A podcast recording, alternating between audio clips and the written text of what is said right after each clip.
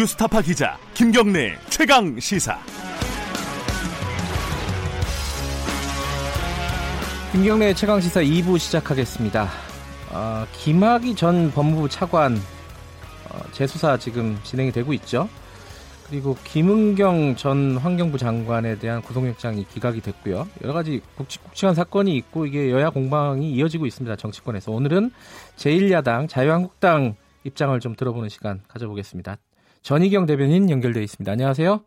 네, 안녕하세요. 네, 이 김학의 전 차관 재수사에 곽상도 의원님이 지금 이름이 들어가 있어요.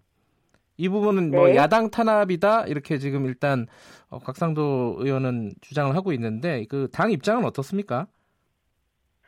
네, 대통령이 동남아 순방 다녀오셔가지고 네. 사실상의 수사 가이드라인을 줬을 때부터 이거는 예견된 사태다 이렇게 네. 보고 있습니다. 네. 저희 자유한국당은 누차례 밝혔듯이 김학의 사건, 장자연 사건, 버닝썬 사건 다 네. 철저하게 조사해야 된다라는 입장입니다. 네. 그런데 김학의 사건에 있어서 쟁점은 뭡니까?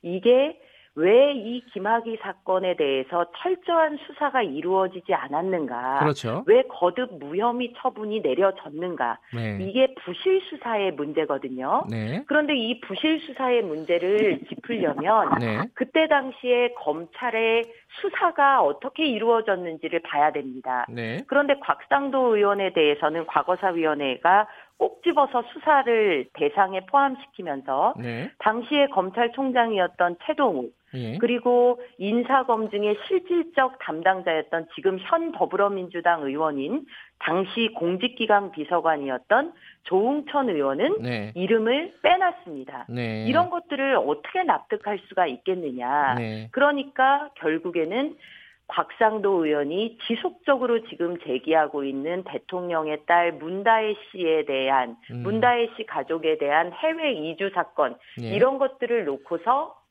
정치적인 탄압을 하는 것이 아니냐 예. 이렇게 이제 이야기가 되는 겁니다. 조응천 의원 같은 경우에 2014년도 예. 이미 정윤회 문건 파동으로 청와대와 척을 질대로 진 그 상태에서도 네. 이 민정에서 당시 어떻게 이 경찰의 김학의 관련 건을 인사검증을 했는지 네. 그 과정에서 경찰이 어떤 그 거짓 보고가 있었는지에 대해서 조응천 의원 스스로가 다 언론에 인터뷰를 해놨습니다. 네. 그런데도 불구하고 마치 큰 문제가 있는 것처럼 일단 논란 속으로 밀어넣고 보자라는 식으로 지금 이루어지고 있는 수사는 김학의 사건의 본질을 가리는 데 있어서도 이건 문제가 있다 이렇게 봅니다. 그러면은 정리를 하면요. 지금 이제 곽상도 의원에 대한 수사를 하지 마라 이런 얘기가 아니라 당시에 뭐 최동욱 총장, 뭐 조응천 비서관 등등 다 수사를 하자 이렇게 받아들여도 되나요?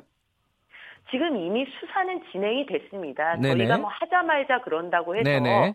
하고 말고의 문제가 아닙니다. 네네. 그러나 누가 보더라도 이 사안의 본질을 짚으려면 왜 부실 수사가 이루어졌는지를 봐야 되는데 네. 그 부분은 쏙 빼놓고 야당의 정치인을 찝어서 조사하겠다. 그리고 이미 명명백백하게 민정라인의 당시 인사 검증 과정은 곽상도 의원과 현 더불어민주당 조응천 의원의 정확하게 발언이 예. 일치하는데 이 부분을 문제 삼고 있다. 그 부분을 예. 말씀드리는 겁니다. 그 아까 말씀하신 곽상도 의원이 문재인 대통령 딸과 관련된 공익감사 청구를 하지 않았습니까? 네, 어제 제출을 했습니다. 이 구체적으로요. 어떤 부분을 감사해야 된다는 거죠, 이게?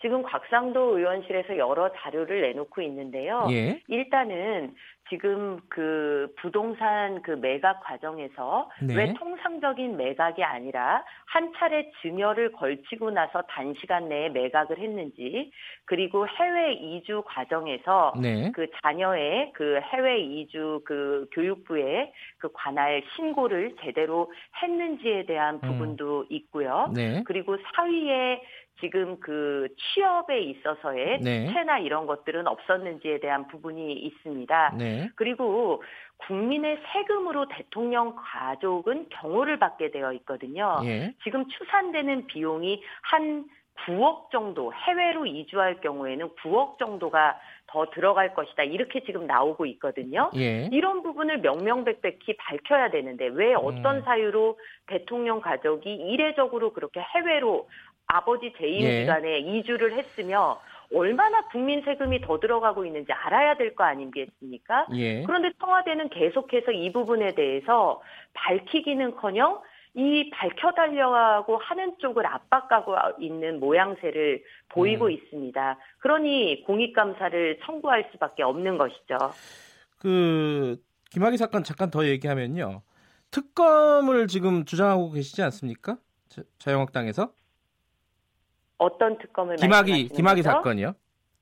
김학의 특검을 하자는 거는 여당의 주장이고요. 예. 저희도 이것에 대해서 반대할 아무런 이유가 없습니다. 저희가 이 부분에 대해서 거리낄 게 없기 때문에. 그러니까요. 단지 이 특검의 문제, 특검이라는 것은 사안이 중대하고 국민적 관심이나 또 엄정 수사의 필요성이 있을 경우에 제기되는 거 아니겠습니까? 예. 그런데 여당 쪽에서 김학의 특검에 대한 열의는 그렇게 보이면서 이 다른 사건들, 지금 손혜원이라든지 김태우 수사관의 이 블랙리스트 폭로, 이 정권의 블랙리스트 폭로, 신재민 전 사무관의 이 지금 그 청와대의 그 KTNG를 포함한 이런 외압 의혹에 대해서 특검하는 것에 대해서는 1절 이야기를 하지 않습니다. 그러니까 이런 모든 의혹 사건, 살아있는 권력에 대한 의혹 사건들도 차제에 특검을 같이 해서 모두 국민들 앞에 진상을 규명해 드리자. 이게 저희 당의 주장입니다. 어제 민주당은 홍익표 대변인하고 인터뷰를 했는데요. 홍익표 대변인의 입장은 들어보니까 일단 김학의 사건은 검찰 수사를 좀 지켜보자. 는 거고 또 하나가 지금 말씀하신 김태우, 신재민, 손혜원, 황우나 등등등 이런 특검을 다 하자 그러는 거는 자유한국당에서 특검 하지 말자는 거 아니냐 이렇게 얘기를 하더라고요. 이거 어떻게 생각하시죠? 그거는 말씀이 안 됩니다. 특검이 무슨 물리적으로 사람이 너무 많이 투입돼가지고 안 된다 이런 것도 아니고요. 그거는 민주당에서 이런 걸 다 특검하자는 것은 특검하지 말자는 이야기다라고 하는 건 특검을 받을 수 없다라는 이야기를 돌려 말하시는 거라고 보입니다. 오히려요. 그렇죠. 더불어민주당에서 이렇게 엄청나게 지금 눈덩이처럼 의혹이 있는 거, 그래 다 특검하자. 이렇게 문제가 역으로 이렇게 많은 문제가 한꺼번에 터져 나온 적이 있느냐. 그러니 특검을 여러 개 할 수밖에 없는 것이죠. 그럼 더불어민주당에서는 받으면 됩니다. 그리고 특검을 꾸리면 특검에서 소명의식을 갖고 열심히 수사를 하면 됩니다. 그런데 이거를 왜 정치적으로 다 하자는 얘기는 결국 특검 안 하자는 얘기다. 이렇게 얘기하시는 것인지 저희는 납득하기가 참 어렵습니다. 근데 이제 이 현실적으로 특검을 막 5-6개, 7개를 한꺼번에 굴러가게 하기는 어렵지 않나요? 제가 그 과정을 잘 모르겠네요. 자, 그러면 이 정권처럼 손혜원, 황우나, 김태우, 신재민 이런 문제가 한꺼번에 터져나오기는 쉽습니까? 상황이 그렇게 지금 돼 있고 그런 상황이 만들어졌는데 여기에 대해서 특검을 하자는 것은 그럴 수 없는 일이다라고 하는 것은 이 지금 문재인 정부와 더불어민주당이 현재 얼마나 상황이 심각한지를 잘 모르고 가시는 것 같다. 이렇게 보입니다. 더불어민주당에서요 이 얘기를 했어요. 아까 그 최동욱 당시 검찰총장에 대해서 말씀하시지 않았습니까? 근데 당시 사정당국 최고 책임자는 황교안 지금 자유한국당 대표다. 책임 있는 자세를 촉구한다. 이런 입장을 밝혔거든요. 이거 어떻게 받아들이세요? 법무부 장관이 황교안 지금 현 자유한국당 대표였습니다. 그러나 검찰총장은 최동욱 검찰총장이었습니다. 곽상도 의원이 그 이야기한 바에 따르면 당시에 김학의 씨의 그 변호인이 누군지를 제대로 살펴봐라 이런 얘기도 나오고 있거든요. 그 변호인이 검찰총장하고 지금 굉장한 친분이 있다 이런 설도 나오고 있는 것으로 저는 알고 있습니다.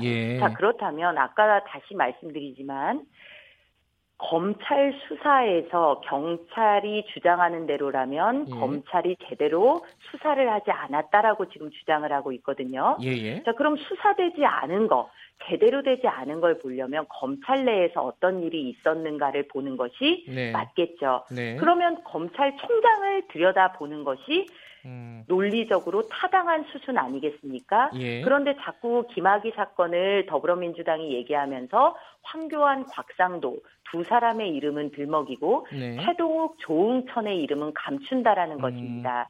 그러니 이게 진상규명 의지가 아니라 정치 의지가 더욱더 강력하게 작동한 것이다라는 합리적 의심을 하는 것입니다. 알겠습니다. 김은경 전 환경부 장관 구속영장 기각도 좀 여쭤볼게요. 지금 이게 수사가 청와대로 향하고 있다가 일단 수사가 약간 좌초가 아니 약간 암초를 만난 게 아니냐 뭐 이런 해석도 있고요.